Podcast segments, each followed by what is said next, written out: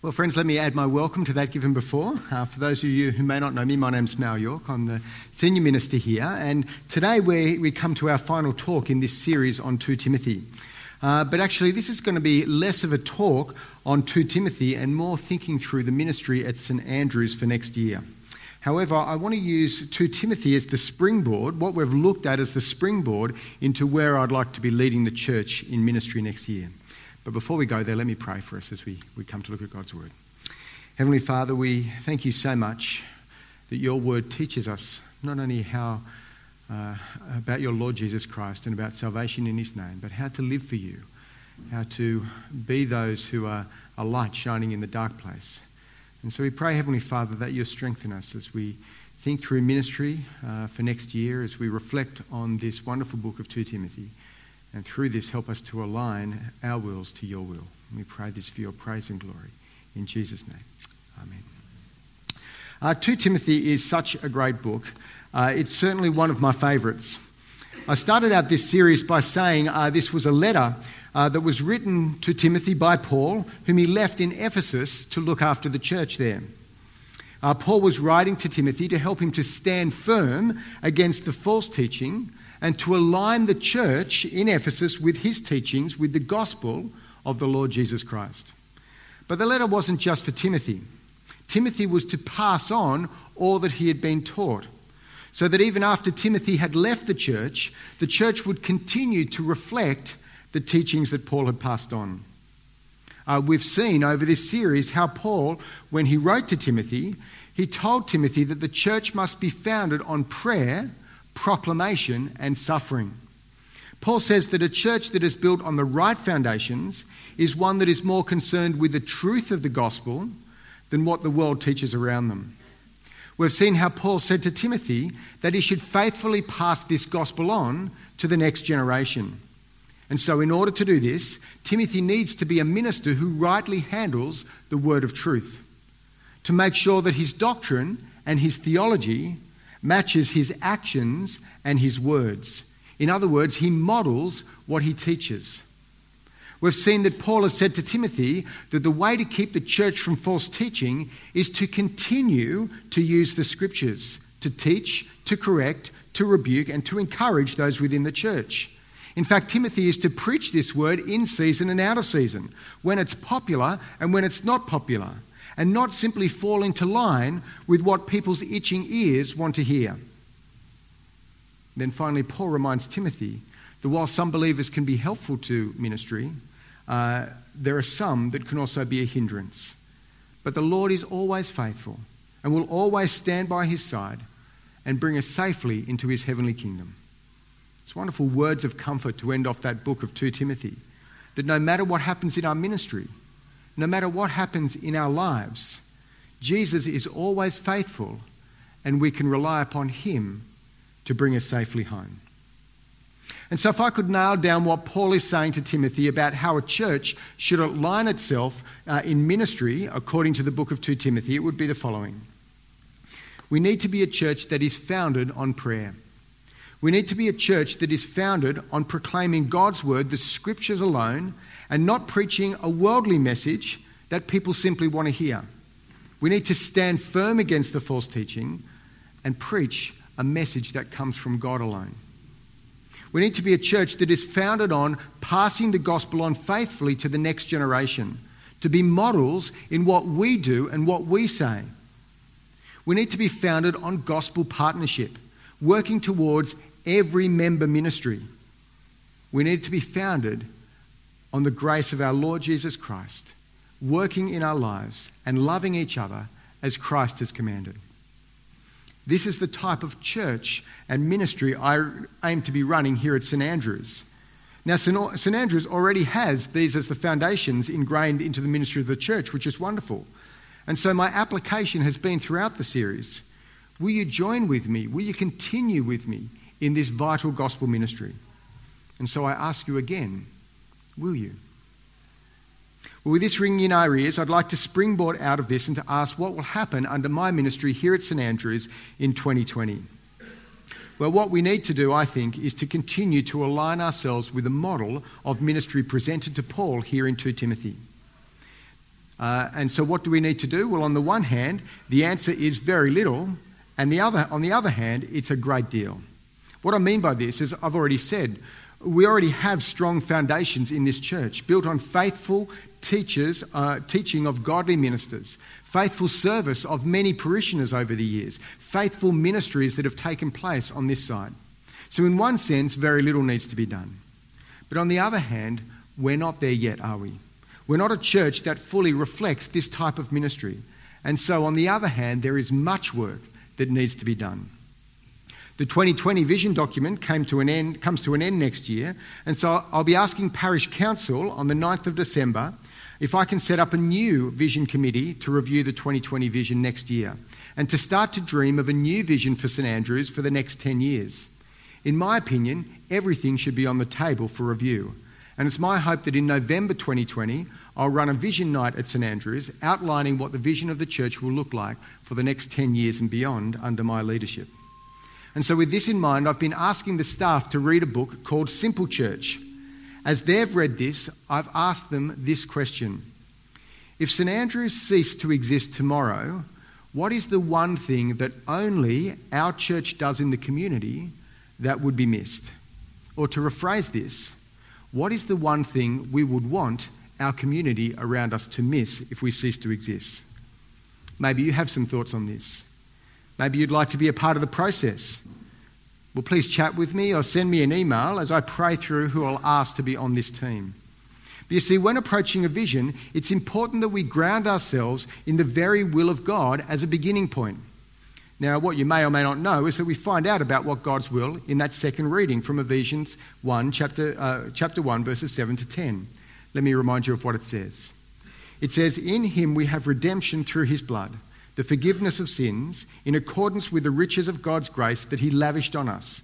With all wisdom and understanding, he made known to us the mystery of his will, according to his good pleasure, which he purposed in Christ, to be put into effect when the times reach their fulfillment. And here it is to bring unity to all things in heaven and on earth under Christ.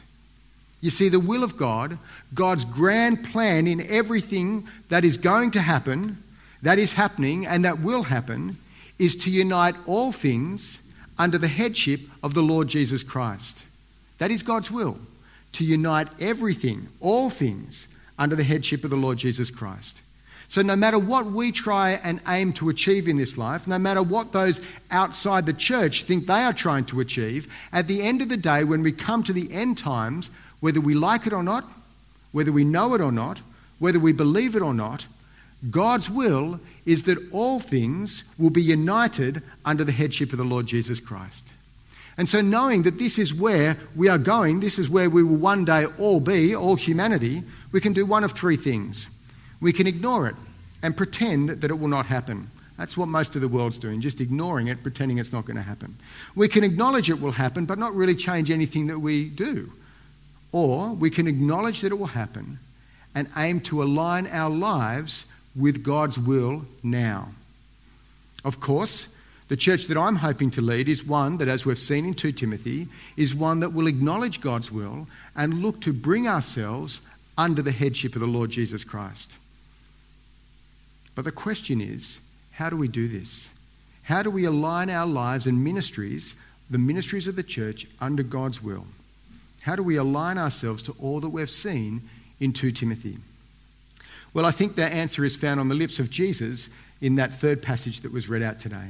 Let me remind you of what it says in Matthew 28. Then Jesus came to them and said, All authority in heaven and on earth has been given to me. Therefore, go and make disciples of all nations baptizing them in the name of the Father and of the Son and of the Holy Spirit, and teaching them to obey everything I have commanded you. And surely I am with you always to the very end of the age. You see, when someone becomes a disciple of the Lord Jesus Christ, they come under the headship of the Lord Jesus Christ. Remember, this is what God's will is to, to come under the headship of the Lord Jesus. Now, my take on this passage here is that while it was a command given to Jesus' first disciples, when someone, when they went out and someone responded to the good news of Jesus and they became a disciple, suddenly this command became applicable to them too. In other words, if you are a disciple of the Lord Jesus Christ, this command to go and make more disciples is applicable to you and to me. If you are under the headship of the Lord Jesus Christ, you should be on about making disciples of Jesus. And so, our task together, as we gather here together at St Andrews, is to work together using our various gifts to help people become disciples and to grow as disciples. The immediate question is how do we do this? How do we make disciples? Well, I think that's the answer to this is also found in Matthew 28. Jesus gives us a method to doing this. First, he says, go, uh, which is actually a participle. So the word is going. In other words, in your going, in everything that you do, we are to make. That's the verb. The verb is to make. We are to make disciples. That's uh, uh, the activity that we should be doing. Secondly, Jesus says, You make disciples by baptizing people. That is, to help them identify themselves as followers of Jesus. Although baptism is a one off event, it has ongoing effects, doesn't it? Uh, a baptism is an identification marker as the one which, which God, whom, whom God is working in. And while it's a one off event, the evidence of it is meant to be seen in the rest of their lives. So I take Jesus saying here disciples are to help people identify themselves as followers of Jesus. That starts off at baptism and continues on for the rest of their lives. And then finally, Jesus commands his disciples to teach uh, his disciples to obey everything that he has commanded. You see, obedience to Jesus is the key here. We are to help people mature as disciples of Jesus Christ in their understanding of Him and learn to obey all that Jesus has commanded, including this command that we find in Matthew 28. Now, there's much, much more that should be said here, and many more Bible verses to think through what it means and what this looks like. And so, my plan is over the next year to run through this with the staff, with the parish council, and with the vision committee, and then also with the whole church over the coming year so we can work out the implications for this for not only next year, but for the years to come. But today, I want to start the conversation. It's my hope that as we come to 2020, that we as a church will start to talk more about what it means to be a disciple of Jesus Christ. And as we continue in this process of aligning ourselves and, ministry, uh, and our ministries to the church, it is my hope that this will just become ingrained in the DNA of all that we do. Now, the first aspect of our ministries that I'd like to align is our Sunday preaching program. To prepare for this, over the summer series, we'll start, uh, uh, sorry, we'll start over the summer a sermon series called The Dawn of Discipleship, where we'll take a closer look at some of the early disciples of Jesus. We'll learn from them what we learn about Jesus, but we'll also work out what it means to be a disciple of His. In term one, we'll do a topical series called Discipleship, where we'll jump in and out of different gospel passages over the term. Some will be familiar, some may not be as familiar, in order to think through what does it mean to be a disciple of Jesus. In term two, my plan is to go back to Genesis 12:25. I know that recently uh, you have done Genesis uh, 1 to 11, so we won't go over uh, old ground, but we'll start in at verse 12 and look at Abraham. And I'm going to call this series God's First Disciple. Now, Abraham was never a disciple of God in the terms of uh, that we find out today in the New Testament, but I'm wanting us to look at Abraham and to see how he lived and how he trusted in God in the circumstances that he found himself in. Uh, there'll be some instances where we'll see how Abraham is different to us. Uh, but in some cases, we'll see that we actually can learn a lot from him about what it means to be a disciple of Jesus. We'll see these parallels as to how God calls Abraham to follow him and how we are to follow the Lord Jesus Christ today as well. In the July holidays, we'll do a short sermon series on Jonah, and we'll see a reluctant disciple, someone who kicked and screamed his way through obeying God's word. And we can see, we'll see what we can learn about discipleship through him. In term three, we'll open up the book of Ephesians and remind ourselves of what the will of God is and how to be aligned to this, which will get us thinking through what discipleship looks like in the church and in our families as well, which will lead us to term four, which, as I found out from St Andrews in the last few weeks, is a pretty massive term in the life of our church. Uh, and during this term, we'll do a doctrine series on who God is and how we know God. It, it's, uh, I've called it For the Love of God. It, it aims to help us think through, as disciples, how we commune with God, how we have fellowship with Him, which will take us through to the end of November.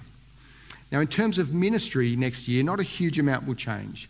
We'll continue to run the ministries of St Andrews as to how they've been going for the past few years as we work out this vision for the next 10 years and how that will impact the ministries. uh, there will be a couple of significant differences. The first thing is that I'm really keen to get more people involved in the upfront ministry of St Andrews. An example of what, what this might look like next year is asking people who are not on staff to be leading the Sunday services.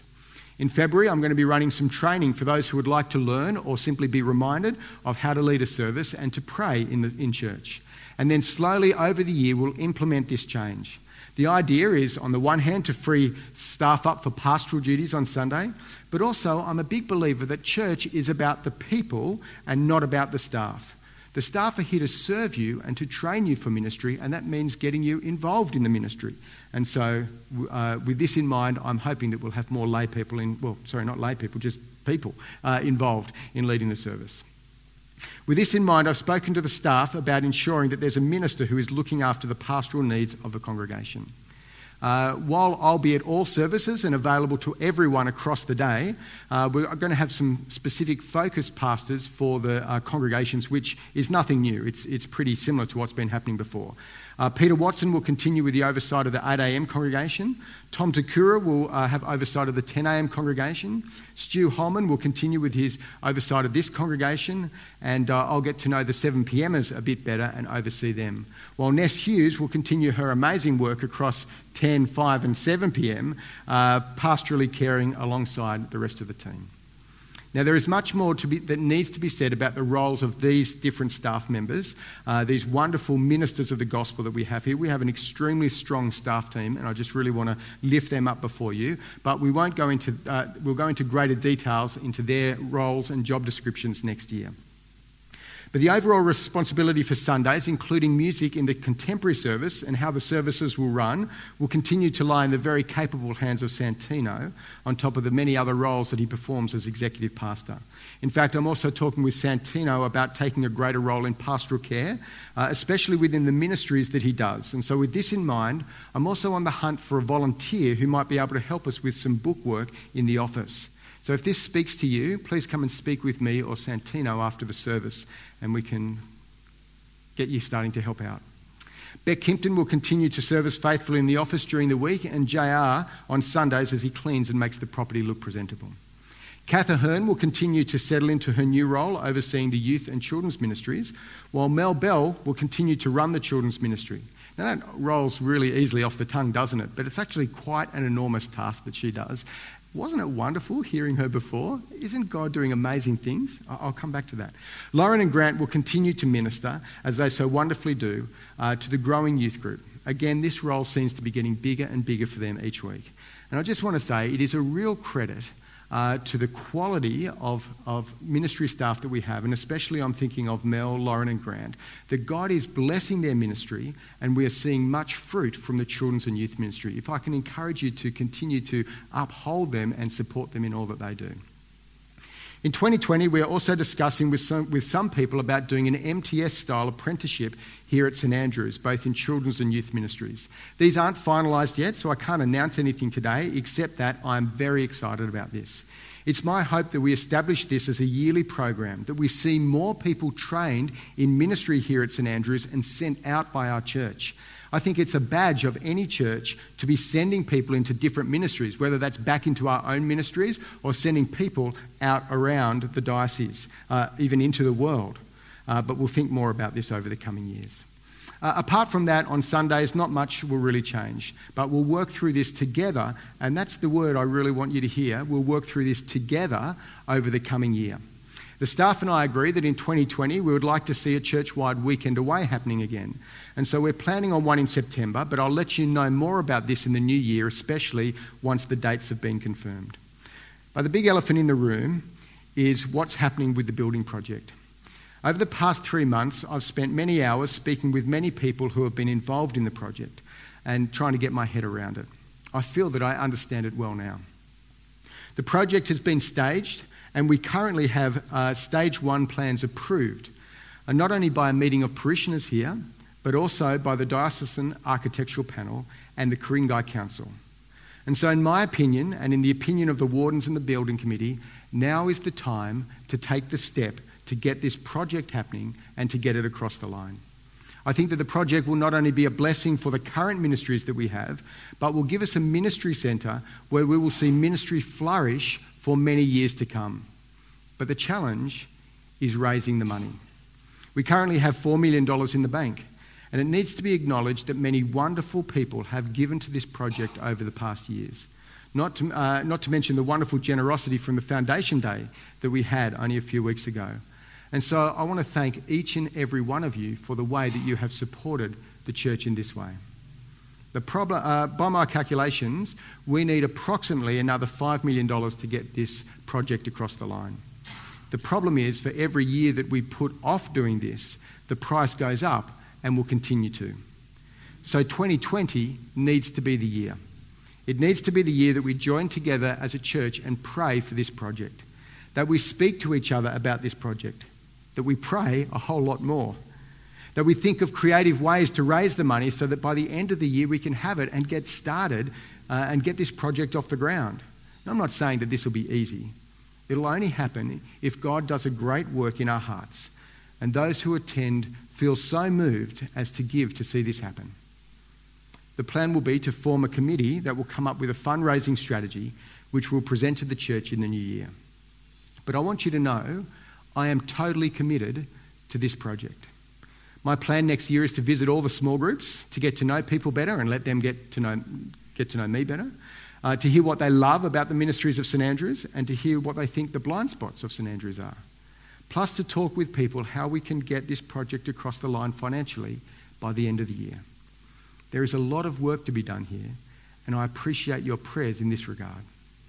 But you know, I trust in a God that can do immeasurably more than we can ask or imagine. So I'm keen to ask big here, and I'm excited about what God can do to us and through us. Anyway, I think I've said enough. I'll accept. I'm really, really keen to get name badges happening, okay? But we're just working out the best way to do this. So watch this space and please keep reminding me of your names. But I hope you can see that uh, in the life of our church, 2020 is going to be a very big year. A new senior minister, a new vision for the church, a sermon series on discipleship, plus a final push to get the building project done. Plus, who knows what else God will bring our way. Well, let me conclude. A church can be defined by many things by denomination, by geographical location, by theological positions by projects that it undertakes. The question is, what do we at St Andrews want to be defined by? It's my hope that after this sermon series, in 2020 and beyond, we are a church that is defined by one that has gospel foundations at its very core. That we are defined by our prayer. That we're defined by our proclamation of God's word. That we're defined by passing on the gospel faithfully to the next generation. That we are defined by gospel partnerships and that we are defined above everything else by the grace of our Lord Jesus Christ working within our lives and helping us to love one another as God has commanded. Friends, this is the type of church that I'd like to lead in 2020 and beyond. So I ask, will you join with me in this vital gospel ministry? Let me pray. Heavenly Father, we thank you so much for the wonderful reminder of what it means to be a church that is founded on your gospel Help us to be one that has these foundations at our very core. And through this, Heavenly Father, we pray that we will do, that you will work through us and do amazing things through us for your praise and glory. In Jesus' name.